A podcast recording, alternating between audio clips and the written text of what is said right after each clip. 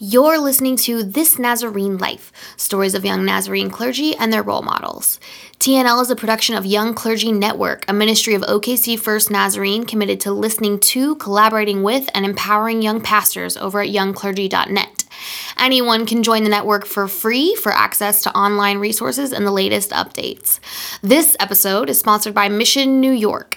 Mission New York exists to support church planters for the Church of the Nazarene in Manhattan, and you should totally go join them. Check them out at their Facebook page, Mission New York, for more information. On today's role model episode, we're going to hear from Reverend James Hayworth outside Washington, D.C. He's awesome, and I'm really excited for you to hear everything he has to say. Thanks for all you do for young pastors, and thanks for tuning in.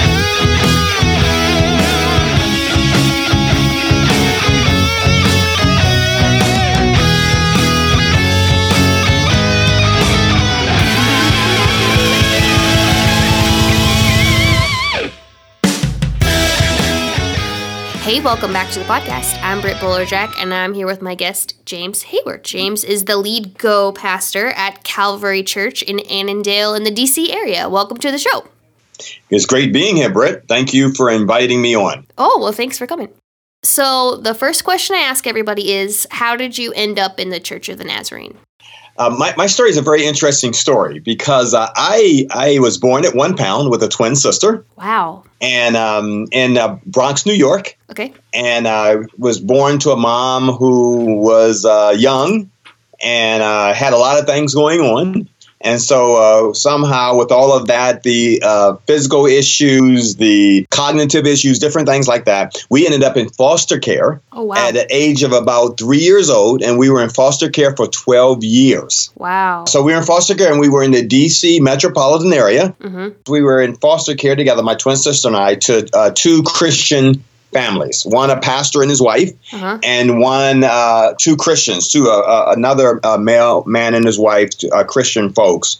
And at uh, age twelve, we returned to our biological parents' home. Wow. And because we had grown up in a Christian family in those years of foster care, we were kind of missing that Christian context and different things like that. But there just happened to be a Church of the Nazarene about 400 feet up the road from our house. Wow. And one day, Dave and Reba Bowen came down, knocked on our door, and invited us to Vacation Bible School. oh. And uh, that is the story of how I got connected with the Church of Nazarene, started going to that church, and they became family for me because my family was not Christian. Only two Christian folks in the family at the time were my twin sister and I. Hmm. And so they kind of became our Christian context, our Christian family, in a family that was extremely dysfunctional, to say the least Okay. this was kind of a refuge for me. Mm. And so I connected with that church, and I've been in, that was at 12 years old, and I've been in the Church of Nazarene ever since, and I'm 50 now. So that's been, a, that's kind of the journey of how we got connected in the Church of the Nazarene. Oh man, that's fascinating. Um, so kind of tell me the story from there, how you ended up with a call to ministry. So at 12 years of age, I got involved in Church of Nazarene, and our Church of Nazarene was a, a multicultural church. Okay. Pastor was uh, white. Okay. Dave and Reba Bowen, great folks. Uh, to this day, uh, we're connected together. I'm going to go to their 50th wedding anniversary Wow. in August. Okay. And so, very good friends to this day and a mentor to this day. But it's a multicultural church that was really different in those days. Mhm. You know, we had people that were Hispanic, people that were black, people that were white. And during the time I stayed there, it, the, the neighborhood began to change and it, it became a predominantly urban or a church that was predominantly African American. Mhm. But uh, Dave and Reba Bowen did not leave the church, they stayed there. Wow. They were an outstanding uh, pastoral couple. Reba was a youth pastor, and Dave was the lead pastor for the church. And we just fell in love with the church. I mean, the spiritual mom and the spiritual dad there who Sure. looked out for me, who who supported me, who encouraged me. Hmm. And so, in that little church, unlike the churches that I've served in, if you're a layperson, if you're a person in the church, you didn't have a bunch of staff. There was no paid staff at that church Okay. if you were a young person in that church and you had an ability and a skill, you were w- needed and wanted. Yeah. And so what would happen was if they needed a janitor, I was the janitor at the church for five or six years. So every Saturday night I would come in, vacuum, do whatever, clean the church. Wow. I was involved as a Sunday school helper. Uh-huh. I was involved as a VBS director.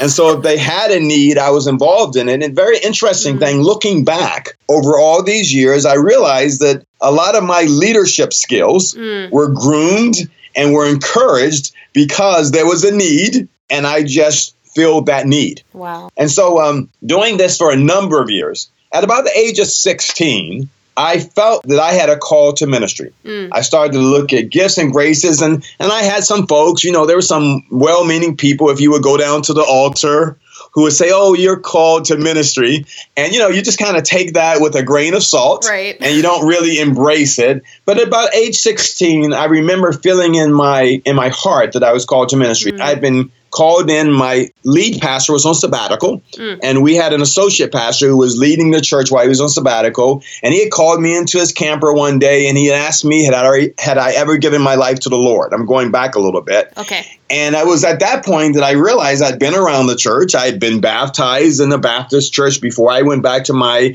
biological parents home but I never really had anybody ask me mm. had I given my life to the Lord and so in that trailer that day, I gave my life to the Lord. Hmm.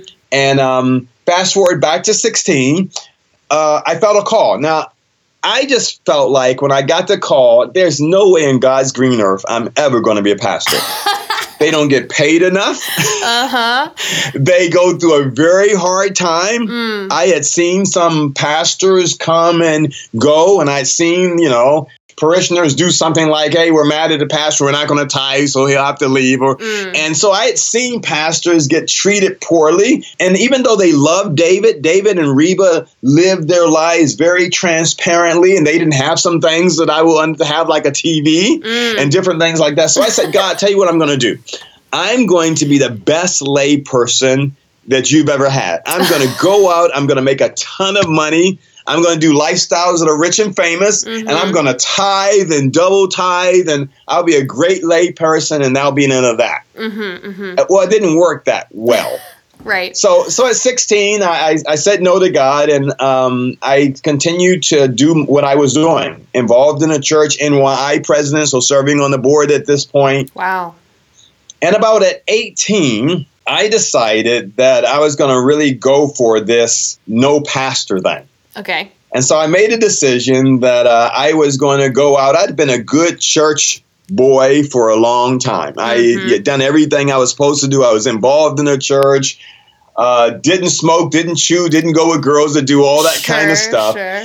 And at about age 18, I thought, you know, it's time for me to see what's going on. Hmm. And so I moved into a, a, apartment with my brother, and we did the lifestyles of the rich and famous things. and I always kept one foot in the church, but there was one foot in the world. Mm. And I began to get involved in some things that I'd never been involved in before. And my life began to spiral out of control. Mm. And I, the day that I remember that kind of is etched in my mind of this life spiraling out of control is a couple of days. One day I remember waking up and I remember sensing in my spirit, I felt like the Lord said to me, James, you haven't prayed in about a year. Mm.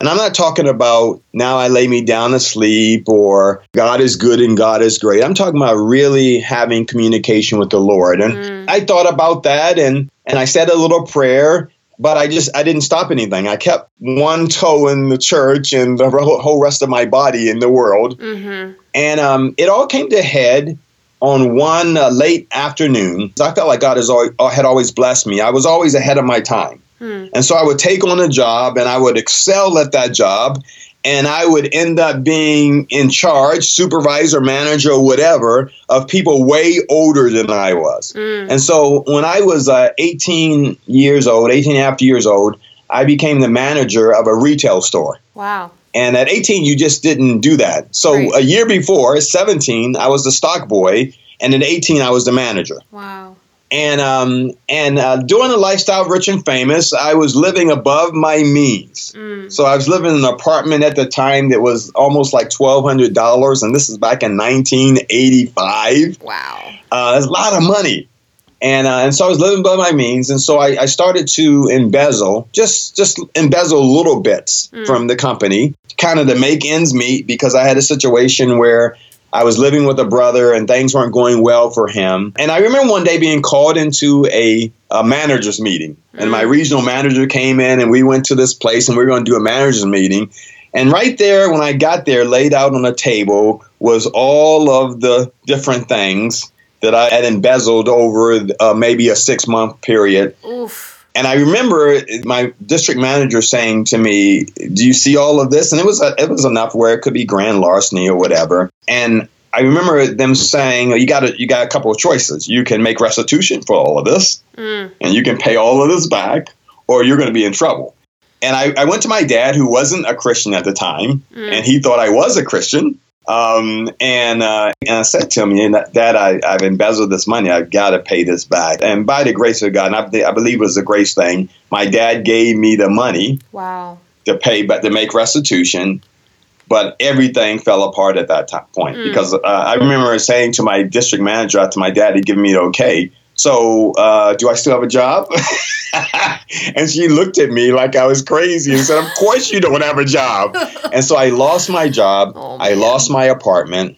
I had been dating a girl who um, who kind of dropped me at that time because mm. all the other stuff was gone. Right. And I remember I was drinking at the time, clubbing, doing all the things I'd never done before. And that night, I mixed a cocktail of grain alcohol, uh, and I'm ashamed of this, some other stuff, and mixed it together and drank it. And I was totally out. Mm. And my twin sister just happened to be in town mm. from Germany. Wow. And that night, she turned my face over so I didn't die in my own vomit. Mm. And I remember the next day, the Lord asked me, James, how is this running your own life thing going? Mm. And, um, and I responded terribly. And uh, I made a decision that day that I would not run anymore. Mm. That I would fully surrender to God. And if He wanted me to be in ministry, I would be willing to do it. Wow. And that, that began, that changed everything. I went back home and I lived with my mom again. I got this minimum wage job that was paying like one eighth of what I was getting paid as a manager. Mm. Uh, I went back to the church and I got up one Sunday and asked the pastor for permission, and I just told the church everything. Mm and I just confessed it all to the church, the complete church body.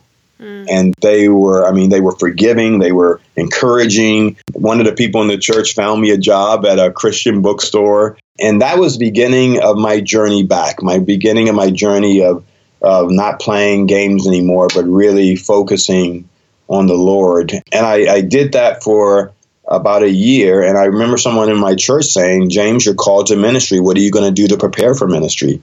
And I said, I don't know. And they said, Well, you need to go to you need to go to Eastern Nazarene College. And I mm. said, I don't have any money right. to go to Eastern Nazarene College. Right. I don't have any money, none. I'm, you know, I've just got finished paying restitution back to my father with interest for the money that he had loaned me to uh, make restitution. Oh man! And I remember God saying, James, I want you to repair, and if you will go in faith, I will provide for you. Mm. And so at age 20 years of age, 20, 20, I guess it was 20 years of age, 21, I, uh, ha- I the, the church took a love offering for me. Wow. Uh, the day before I, Sunday before I left, the $700. And the employer that I was working for was a Christian man, and, and he gave me a bonus check of about $1,200. Wow. And so I took $1,900, got in a church van. And they drove me to East Nazarene College. I had applied and everything like that, and I got there and they didn't have a room for me, and I thought, well, this was crazy. And so God took that nineteen hundred dollars and was as tuition was twelve hundred. Tuition remember was twelve thousand dollars a year, mm. and uh, I went to school for five years and a half. I, I finished as senior, and then I started going part time uh, for five years and a half for the cost of one year. And the only reason why I even paid for one year was because I took the fifth year and you didn't get aid. Mm. God kept his promise. Wow. And he provided, mm. literally provided. And that is, wasn't that I didn't work. I cleaned toilets. I did whatever I could do. I traveled for summer ministries for, for five years. I traveled and I represented the school mm. uh, doing summer ministries. And but God provided, and He had people people in my life. Some of the people like Michael Schutz, Bill Nichols, uh, Jan Lanham, people in my life who looked out for me, got a scholarship from General Church, and uh, God just really provided for me. And of course, that began everything. Yeah. So when I got finished with ENC after my fourth year, I started working for ENC in admissions. I was a recruiter. Gotcha. And so I took classes for a year and a half part time while I recruited Mm. and recruited all over the eastern region. Met my wife at ENC. Uh, my wife of 25 years met Wow. Rose uh, at ENC. She was a Long Island girl, Aw. a Metro New York girl, Long Island girl. Uh, met as love of my life, my best friend in my of my life there at ENC, Mm. and I got married. My fifth year, got married. Worked for ENC for a year, and then began to go and do other ministries. So I've been a youth pastor in York, Pennsylvania. Uh, Bud Reedy, and uh, is still the pastor of that church today. Um, was youth pastor there for four years. After youth pastoring, returned back to ENC to be director of admissions. Mm. Was director of admissions at ENC for four years, and then took a job at Fredericksburg, Virginia, which was at Salem Fields Community Church. Mm. And so I, I've had the privilege of going from one of the smallest churches on our region to being on staff at two of the largest churches on our region. And um, it was during my time at Fredericksburg that I felt the call to come to Calvary, where I am now, and didn't want to come. Threw away the uh, search piece a couple of times because I was very happy. We are at Fredericksburg Salem Fields. We were growing by 300 people a year, and I thought this is a great place. Well, when I leave here, but uh, God has um, God has uniquely gifted me to bring people together Mm. and I and I knew from the time that I was in Grace Church in Mid Atlantic District with the Anglo pastor and a multicultural church that God wanted me to pastor a church that was multicultural, multi ethnic. Mm. And I remember God saying to me, uh, James, if you're going to do that, Northern Virginia is one of the most multicultural, multi ethnic places in the country. And I believe that when I first got here, I think they wanted me to bring a briefcase and do what I had, what we had done at Salem Fields here at Calvary. Mm. And God, you know, God did something different. I was in, uh, I was at Third Wave Mhm. in Johannesburg, South Africa. Yep. And I was remember praying up there, okay, God, I'm in this new church. This is what I want to do. And God said, no, no, no, that's not what you're going to do. You're going to start to engage the culture around you. And uh, you're going to be a part of putting together a church that is multi ethnic, multicultural, which is, you know, the Church of Nazarene has a lot of multicultural churches, hmm different church congregations meeting together. There aren't a lot of churches in the Church of Nazarene that are multi ethnic and English speaking. Mm. And so, uh, and so, God, God took me to this mostly Anglo, uh, well-educated, very well-off church Mm. uh, as the lead pastor, and I began to help the church to envision what it would look like to embrace His community. And uh, so that that that has been my journey. That that call was a call that kind of made its way through, and God began to unfold that call every step that I was at Mm. whether I was in York, Pennsylvania, or at East Nazarene College or Fredericksburg, Virginia, God began to unfold what He was doing, and uh, and and and I think the interesting thing about a call is that call is continuously revealed to you. Mm. God calls you, yes, but we're folks who believe that God is calling you Yeah. and uh, and so every day, I, every day, every year, I submit to. I've been here for twelve years, Wow. and I'm a re-engineer. I come in, see what's broken, fix it, and I move on. Mm-hmm. But that's not the way God called me here, Mm. because in this situation, relationships are important. Yeah. So that whole call uh, to bring people together. Mm-hmm. You know, we talk often about how 11 o'clock on Sunday Yes. is the most divisive time in our nation yeah. because people it's easy right everybody wants to worship with people that are like them Yeah. people who dress like them look like them their education so when you start to say we're going to put together a church that is i call it a purple church because we have very conservative republicans and very progressive democrats so when you try to put and that makes sense for washington d.c area Yeah. so when you try to put that kind of church together it's hard Yeah. and that's not easy. And uh, there have been great days and there have been difficult days. Mm. But we, 12 years in, we have seen a vision come to pass where those people are coming together under a vision of going and accomplishing the Great Commission, Mm. and they're doing it. And we're doing it. And it's been difficult, but it's been a lot of fun as well. So that's kind of that, that gives you a little bit of the story of the call and and how God has uh, kind of worked it out in my life and in the life of this church here in Annandale. Mm. I love that so much, and I'm fascinated by the process. Uh, can, can you unpack it a little bit for us? What what have these 12 years been like? What is that journey of going from one type of church to a more diverse congregation? How have you gone about doing that work there where you are? It's, it's interesting because when I when I left when I got to Salem Fields in Fredericksburg after I after I moved on from ENC, they were about an 800. Okay. Uh, when I left there, three years later, they were running 1,800. Wow. And, and, and there were pieces because Fredericksburg is a military town. There were pieces of different ethnicities coming together, mm-hmm. but nothing quite prepared me for the multicultural, multi-ethnic setup that's here in Northern Virginia. And yeah. in fact, there's an elementary school down the road from where I pastor, and it is an elementary school that's 21 languages spoken wow. in that school.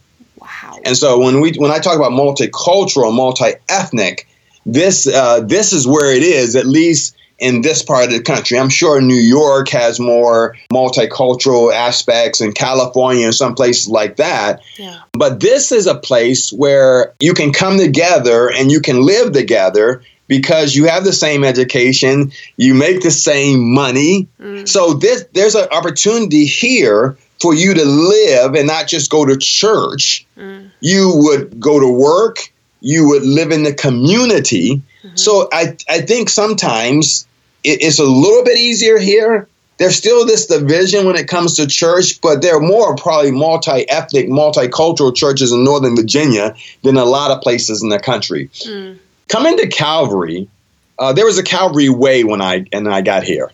And the Calvary way was, I would say, I'll use the term yuppie.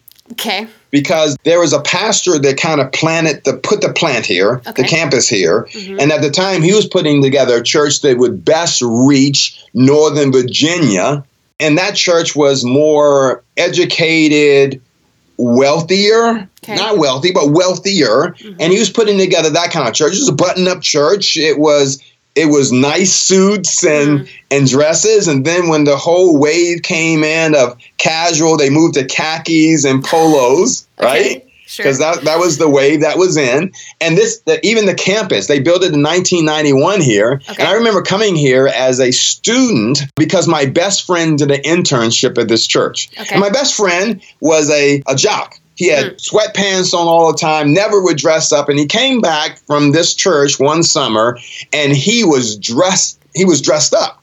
And so we decided we need to go and see what happened to this this this guy at this church. So I came in. I remember driving up to the church, and it didn't look like a church.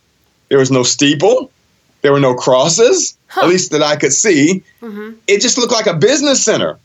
And so I remember thinking to myself, what are they trying to do here? I mean, are they trying to hide the fact that they're a church? Mm. Remember, I, came, I came from a traditional church. Yeah. I remember coming in and, and everything was just so well done. Mm. It was so well done. I mean, you know, they held the mics very nice with their finger up and and they and it was just a worship team. Everything was it looked nice. It was just beautiful. Mm. And so as you can imagine, when I got the search piece, I was thinking, there's no way. I guess I would be, you know, you have high church, you have low church. I would probably be right in the middle. Mm.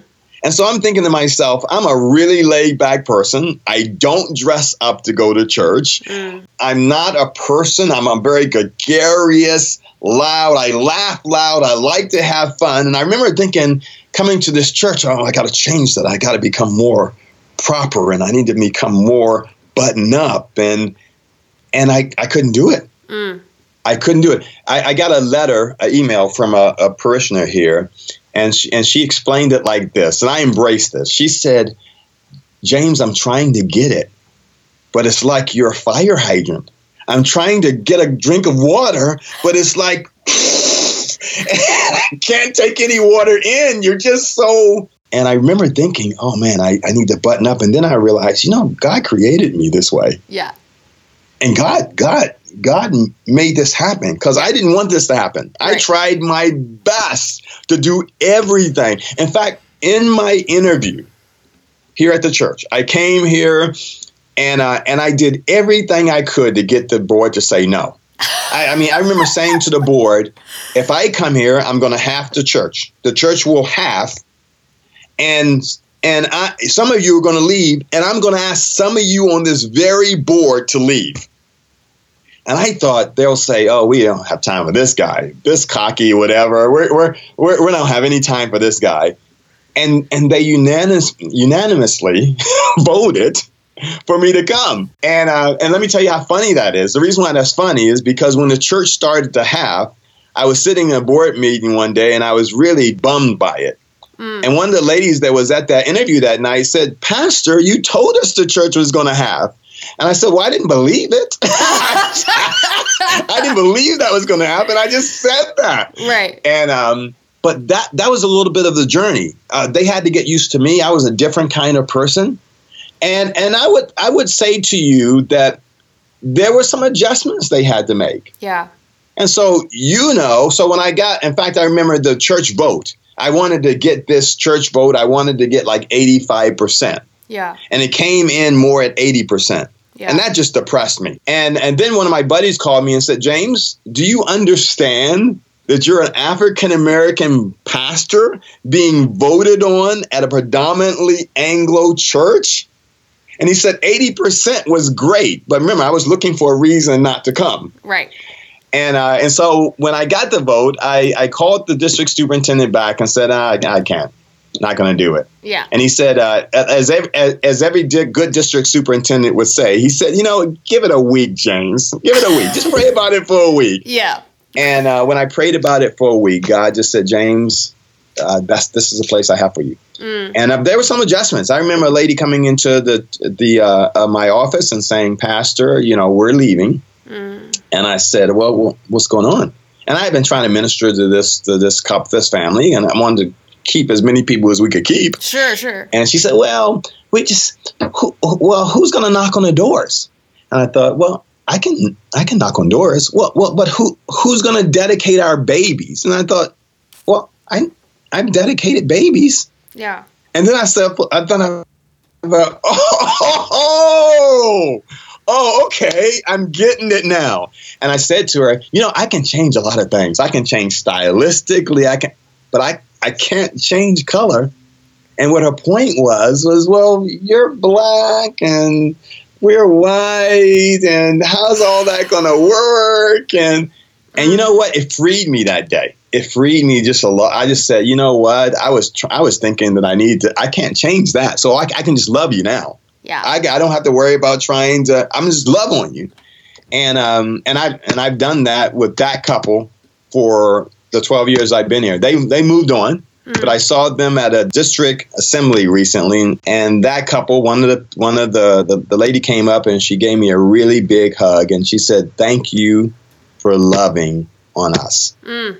And uh, and that's kind of the way I approached ministry. And and you know, people would always say, "Well, Pastor, we're leaving," but it's not because of you. Sure. right.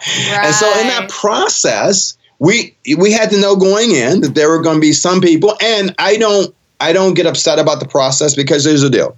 I would suspect if there was a predominantly black church and they hired a white pastor out of nowhere, or they hired a white pastor, there would be some folks who wouldn't do it. Mm. Hispanic church, Asian church, whatever the case might be. Mm.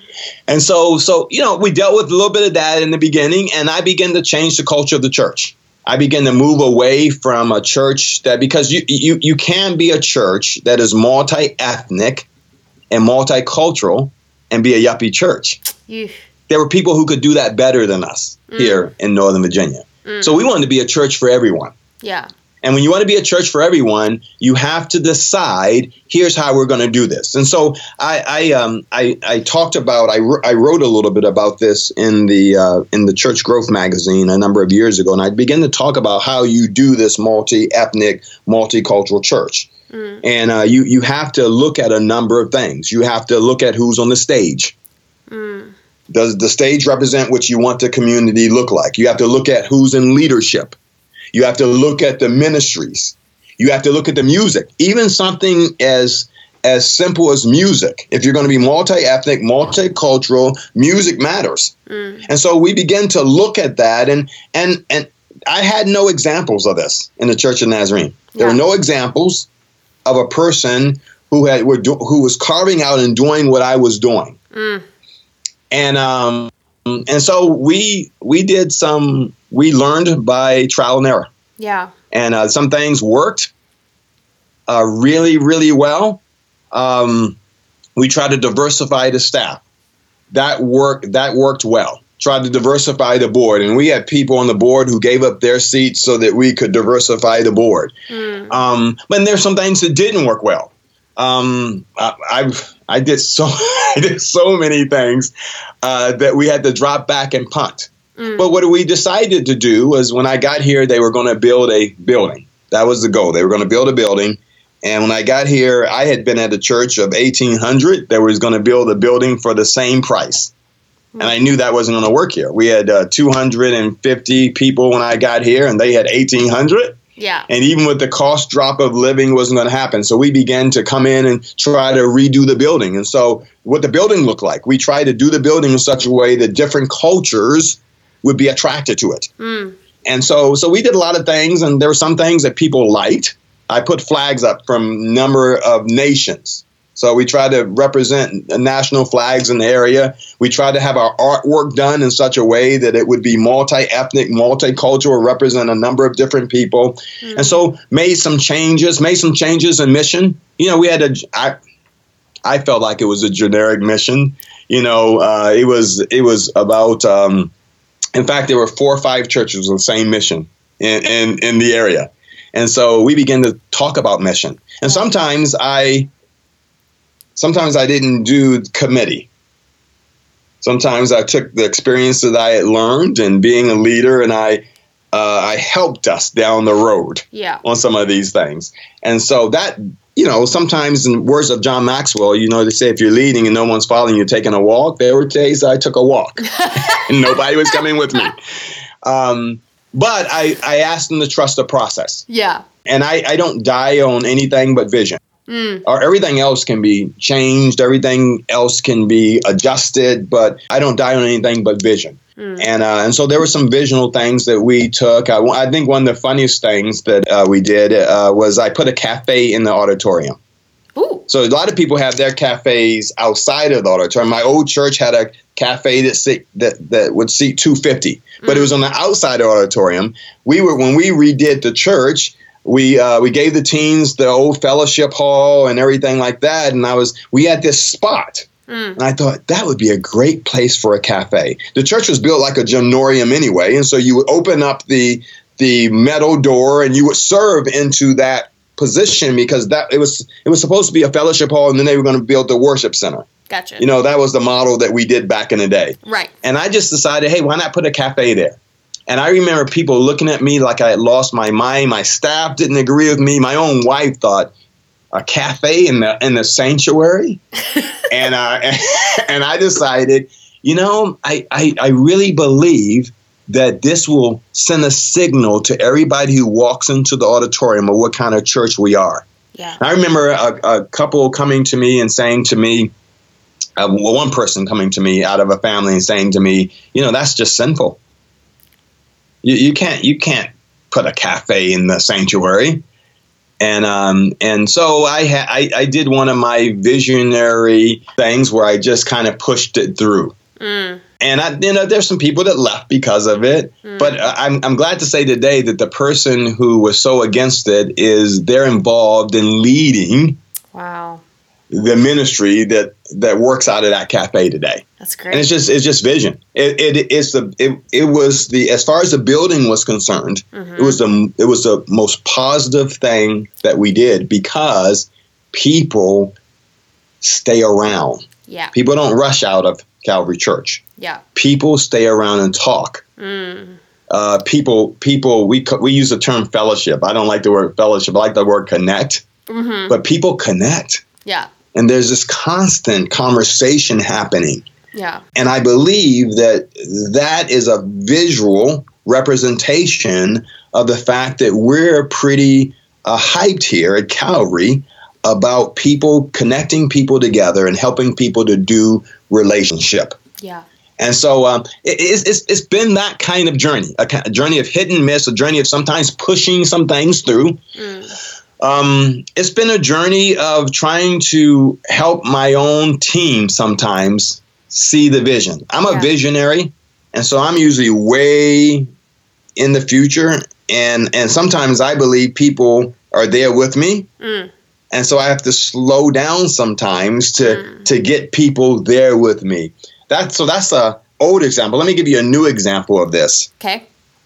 We did a Saturday night service uh, called uh, um, we called it a Saturday Night Go.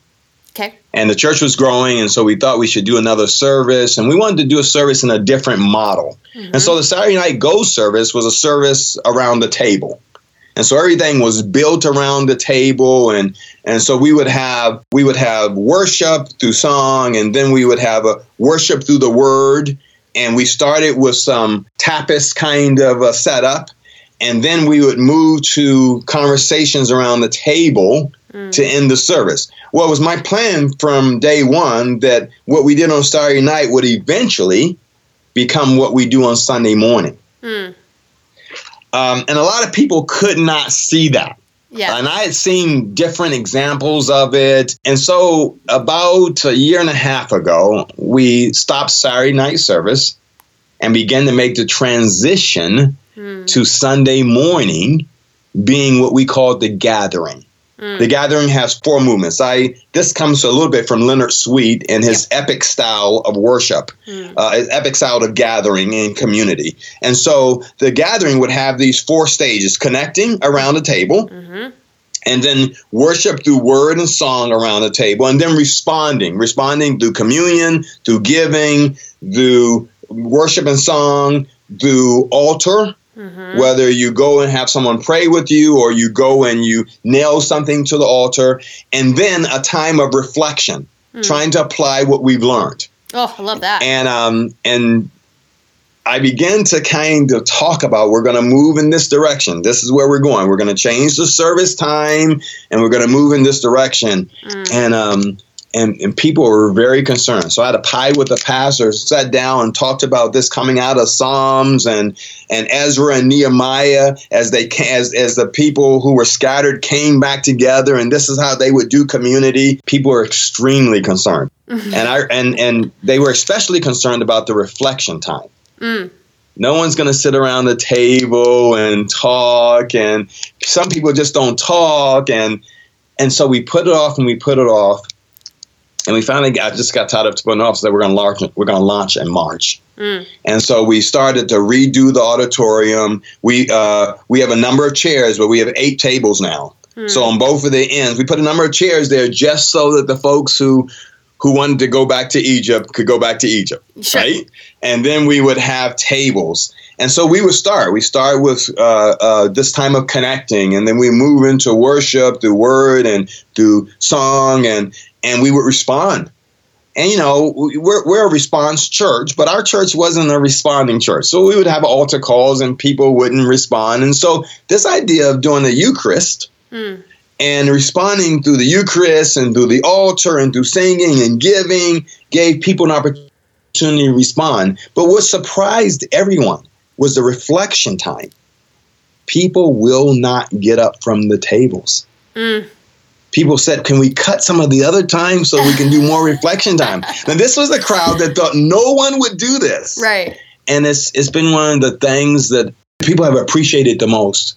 And so that kind of visionary mind thinking is what kind of God has gifted me with. Mm. But I it, I have to do a better job bringing people with me. Yeah. But it, it is always good when God uh, gives vision, mm. and then as it as it unfolds, people respond to vision. Mm. In, in a community that is transient, let me give you a good example of being a community being transient. transient. Last summer, we had 54 people move away out of the area. Wow. Out of a church of about 180, mm. 200. 54 people Mm. This is a transient area. People come here for government jobs. People come here for military. People, but but everything's always transitioning. Mm. And in that situation where people move here. So if they on holidays, people go away. So mm. this this Memorial Day, a lot of people will go away because when they get a chance to get out of the rat race, which is metropolitan DC, yeah. they get out. And so, in that kind of community, coming together in the gathering becomes so, and gathering around the table becomes so important because it is almost the, I call it swimming against the tide of mm. the culture in which we live. A culture that's very splintered, a culture that's not very deep in relationship. Mm. And so this swims against that tide. And what we're finding is people who had come here for years didn't know people that sat in another section of the church. Yeah. And now they know one another. And now they're doing things together and going beyond what I call drive by. Because yeah. any community we do at church is drive by, unless we're getting into each other's homes and beyond kind of this building here in this campus. We're just doing drive by stuff. But now they're they're they're getting into each other's homes mm. and they're getting involved in each other's lives. Yeah. And they're praying for each other. Now they're willing to share a prayer request, or they're willing to share, you know, this is what I'm dealing with and I just need prayer. They're willing to be more confessional. Yeah. So a whole bunch of stuff like that's happening, but that's that's been the journey of Calvary. It's been a it's been a very interesting I never thought when I showed up here 12 years ago that I would still be here. Mm. My intention was to come in here four years, make some changes, and move on. Mm. And I tease, I tease my people all the time. I, I say to them, "Well, there was a lot of issues here, so it took more than four years." and then I will say, "And I had a lot of issues, mm. and I needed healing." Oh. And so we we have uh, we've been good for each other. I'm a transparent pastor. Mm. Uh, what's going on in my life, I just share. Yeah. You know, when I got to Calvary, I was I hadn't dealt with any of the stuff of my youth. Mm. I hadn't dealt with being in foster care. I hadn't dealt with any of that. Mm. And uh, and I started getting I started getting therapy for that. Yeah. And I just was transparent. People say, "Why would you tell people you're going through therapy?" And I would say, "Because my sense is, if I've got issues, other people have issues too, oh. and if I can be transparent with my issues, then maybe they will open up about their issues, yeah. and we can do life together." Oh, that's great. So those those have been some of the um, some of the some of the journey that, mm. that we've been on uh, as a church and and we're, we're we're at another place now because we had those people move away and so we're at another place now where we have to we can't just wait for people to show up because yeah. good Nazarenes move into the area and they're looking for a happening Nazarene church. uh, we got to be a church that engages our community, and so we're doing some stuff on Facebook Live now, and we're doing some stuff uh, some local ministry partners. We're involved in the uh, local um, community college, which is right down the road from us, and mm. and uh, doing some amazing things with students. And so we can't just be a church that has a sign out and wait for people to come to us. We we, we have to be missional again and get back to going. Yeah. And so that's that's been an amazing journey. And, I, and I've got a, I, I want to not miss be I would be remiss if I didn't talk about my amazing family. Mm. Uh, we we moved to Fredericksburg in the middle of the boom of the housing market, mm. and uh, the housing market went bust as soon as we got here. Mm. And so our house that had no value really, and so uh, I, I, make an amazing commute. The mm. worst commute in the country is the commute from where I live to where my church is. Ugh. And, uh, and we've been making that for a long time, and that takes some sacrifices on the part of the church yeah. and some sacrifice on the part of my family. Mm. And so I got this amazing church that has understood that I, we're finally getting to the place where we could actually sell our house and not be underwater. Mm-hmm. And so I'm looking forward to the opportunity of finally getting the house on the market and, and, and, and connecting here mm. in the Annandale area. And uh, so an amazing church is understood in the family. Uh, of course, that means my wife uh, three nights a week I work late because I want to make sure I have night, night evening appointments. Yeah. And uh, so the church has been patient. Uh, my family has been patient, and uh, it's it's been a very interesting journey. I always tell people I will never again serve in another church. That this has been uh, this has been the highlight of my pastoral ministry. Mm. I, I and I just uh, these people I've dedicated, I've married, I've buried all, all the fun stuff. Yeah. Uh, that that happens with the church, and uh, I love them, and and uh, they've embraced me. Mm. And I, this is a unique thing that's happening. There's not many places in the Church of Nazarene where this is happening. Yeah. Today, the church is about, I would say the church is 60% Anglo, mm-hmm. and the next, uh, the next population would be Hispanic. Uh, and then we have Asians, uh, African Americans, and then there's a smattering of other different uh, ethnicities in in that group. Uh, we partner with a Korean ministry because there's a little uh, area of Annandale that is Korean speaking, and so we have that. And we partner with a, a Spanish speaking ministry for those who who Spanish is their first language. Mm. And um, so it's, it's it's been interesting. What advice would you give to a young pastor who was hoping to shepherd his church to be more open and diverse? I would say, I think it depends on who the pastor was. I would say if the pastor was an Anglo pastor mm-hmm. who was trying to do it, you just love you you if you love on people and and you do life with people and know the journey. Mm. You got to know the journey. Yeah. Because if you don't know the journey, you'll make a lot of mistakes. Mm. And so I would say get down and dirty. I talk, I call it getting down and dirty mm-hmm. and get in people's life and know their journeys. Um, I, I have I've always been a person that's been surrounded by majority culture, mm. and so I, I had I ha- have always done the journey. But if you're on the flip side, David Bowen, for instance, instance, the pastor that I grew up with, mm. he just he just he just did the journey. When he left Grace Church, he became the chaplain at the state penitentiary in Pennsylvania. Wow. He had a congregation, one third Hispanic, one third white, one third black. Wow. Because that's who he was and he just did life. And so I would say to my Anglo brothers uh, and sisters, and I know in in this whole uh, millennial crowd that that they're they're embracing. They want us to get beyond these issues, but you got to do life. Yeah. You got to do life uh, with people and uh, get to know their journeys, and you and you got to look at music and who's on the stage and who's in leadership. And you got to look at all of those things. But i think and you and let me let me say something that i didn't say. Every now and then you have to you have to have to challenge when you see issues of racism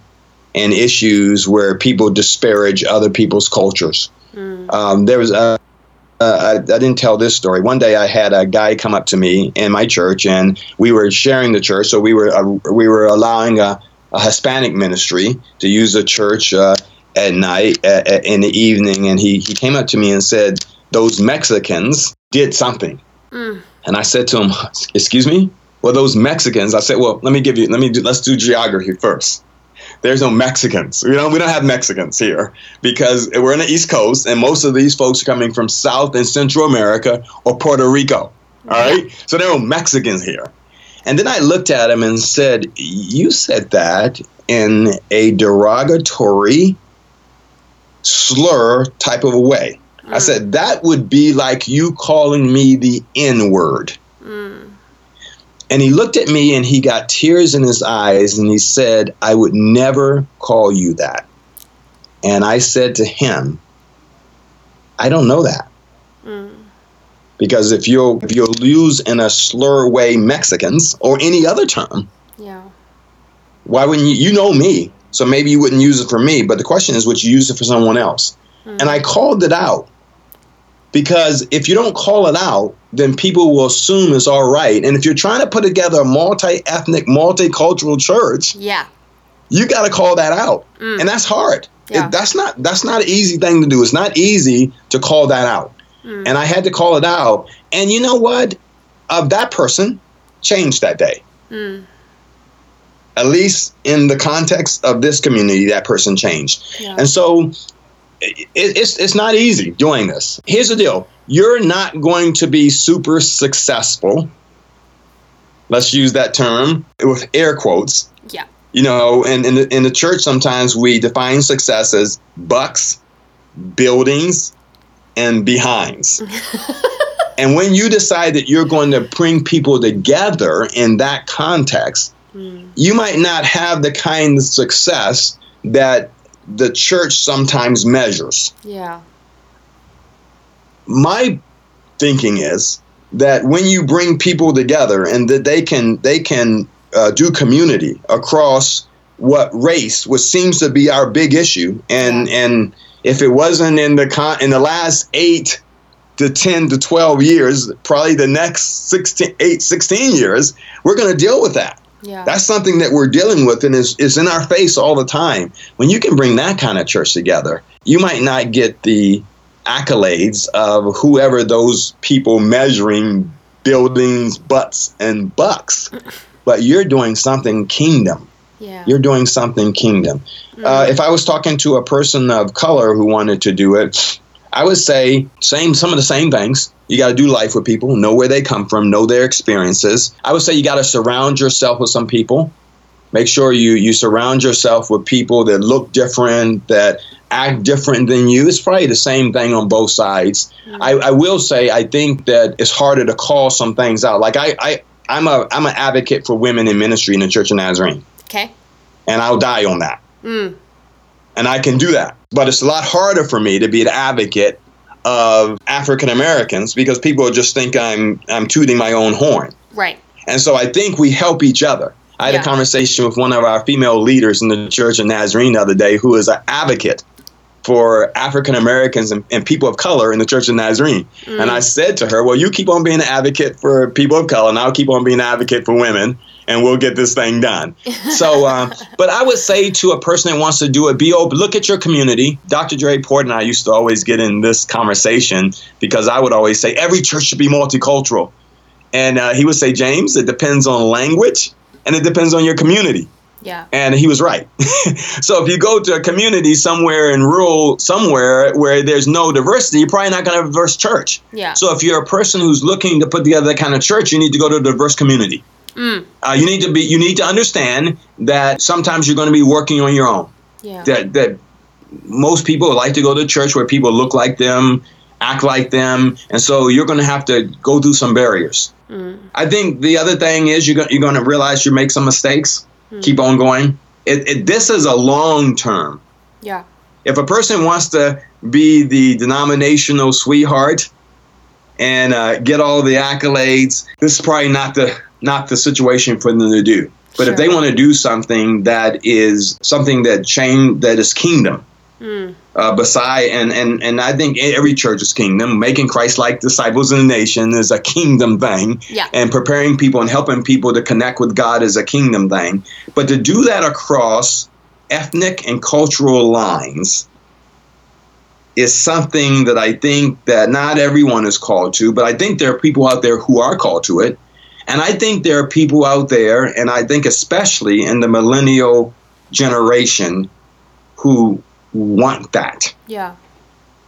Who believes that is as missional mm-hmm. as it is for us to go overseas and make Christ like disciples and nations. We understand that you don't have to go overseas to do cross cultural ministry. Yeah. You can do that right here now. Yeah. So uh, I guess that's what I would say. That's great. Thank you for that. The last question I ask everyone is what inspires you to stay in the Church of the Nazarene? What is it that's keeping you here? I, I had a conversation with a leader in the church, and uh, we were having conversations, and there was and there have been times, there have been times, uh, it, it, it, totally transparent. There have been times where I wanted to say, "This is too hard."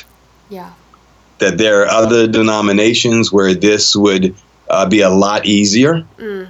Uh, so the first thing that keeps me uh, inspired and keeps me in the Church of Nazarene is because our, our optimistic theology is just a passion of my heart. Mm. I just believe that this idea of uh, being set apart uh, that, that this theology that says that we don't have to be slaves to sin mm. every day, every moment, that we can be set free, that God can change. Uh, in fact, I'm preaching about it this weekend, being rescued from the sin of our heart and the sin of our hand. Mm. So that's that's the first reason that I've stayed because I've been in a lot of churches. I was a spiritual mutt before I came to the Church of Nazarene. I've been in Assemblies of God. I've been in Baptist. This unique, distinctive doctrine, optimistic grace, is something that is a, a heartbeat for me. Mm. The second reason uh, that I've stayed in is builds on that.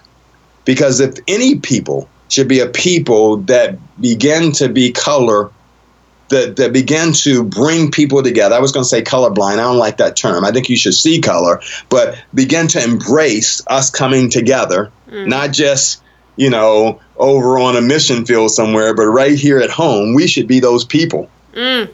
Because because this idea of being separated by race and culture, that that's a hard issue. Yeah. And when and when we're set apart and when God entirely cleanses us, mm. and, and, that shouldn't be the issue anymore. Yeah. Um, and so that's the second reason. Third reason is uh, I had this conversation with a, a, leader, and I talked about, you know, maybe maybe I should just kind of somebody, a leader from another denomination, came to me and said, "Man, you're, you're you're having struggles there, man. We would we would take you with all your gifts and graces. You could just do. And this leader said to me, and I love, I love him. I love him to this day. He said, you know, I thought about that, but he said, what I've decided to do was stay in the church and get to positions of leadership hmm. and then be the change agent in the positions of leadership. Hmm. Because it's a lot easy. It's a lot easier to walk yeah. and say I give up and I'm not staying in. It, it, it takes some integrity. It takes some stick to itiveness. Yeah. To say I'm going to stay in. And I and I've been blessed. I've been able to serve in different leadership positions in the Church of Nazarene, national board, different positions of leadership. And and my goal has been to ask the questions. Hmm. So when I get around leaders, I ask questions. Yeah. I ask questions about why isn't this like this? Yeah. I ask questions about our history. Mm. I ask questions about how are we how are we planning now for a, a nation that is going to be more multicultural, not less. Yeah. What are we doing now? Yeah. Not just in the Hispanic culture, because I think I think we're doing a great job. On my district, we have a Hispanic coordinator, and then we're planning churches in some great ways. Mm in the Hispanic community and doing a really, really, really good job. Mm. But there are other communities. Yeah. So my job is to continue to bring people together.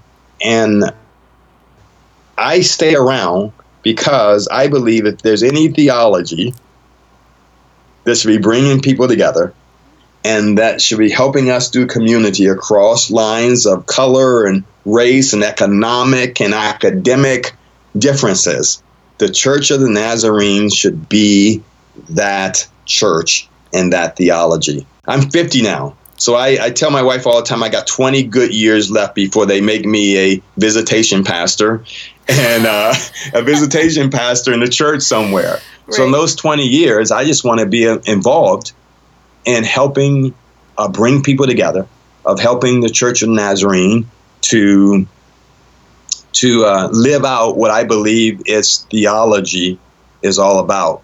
Mm-hmm. This idea of making Christ like disciples in all the nations. Yeah. And uh, bringing people together to make the, the, the to accomplish that mission. Mm-hmm. And I just think that the, the here in USA, Canada, on our region, we we should be able to pull that off.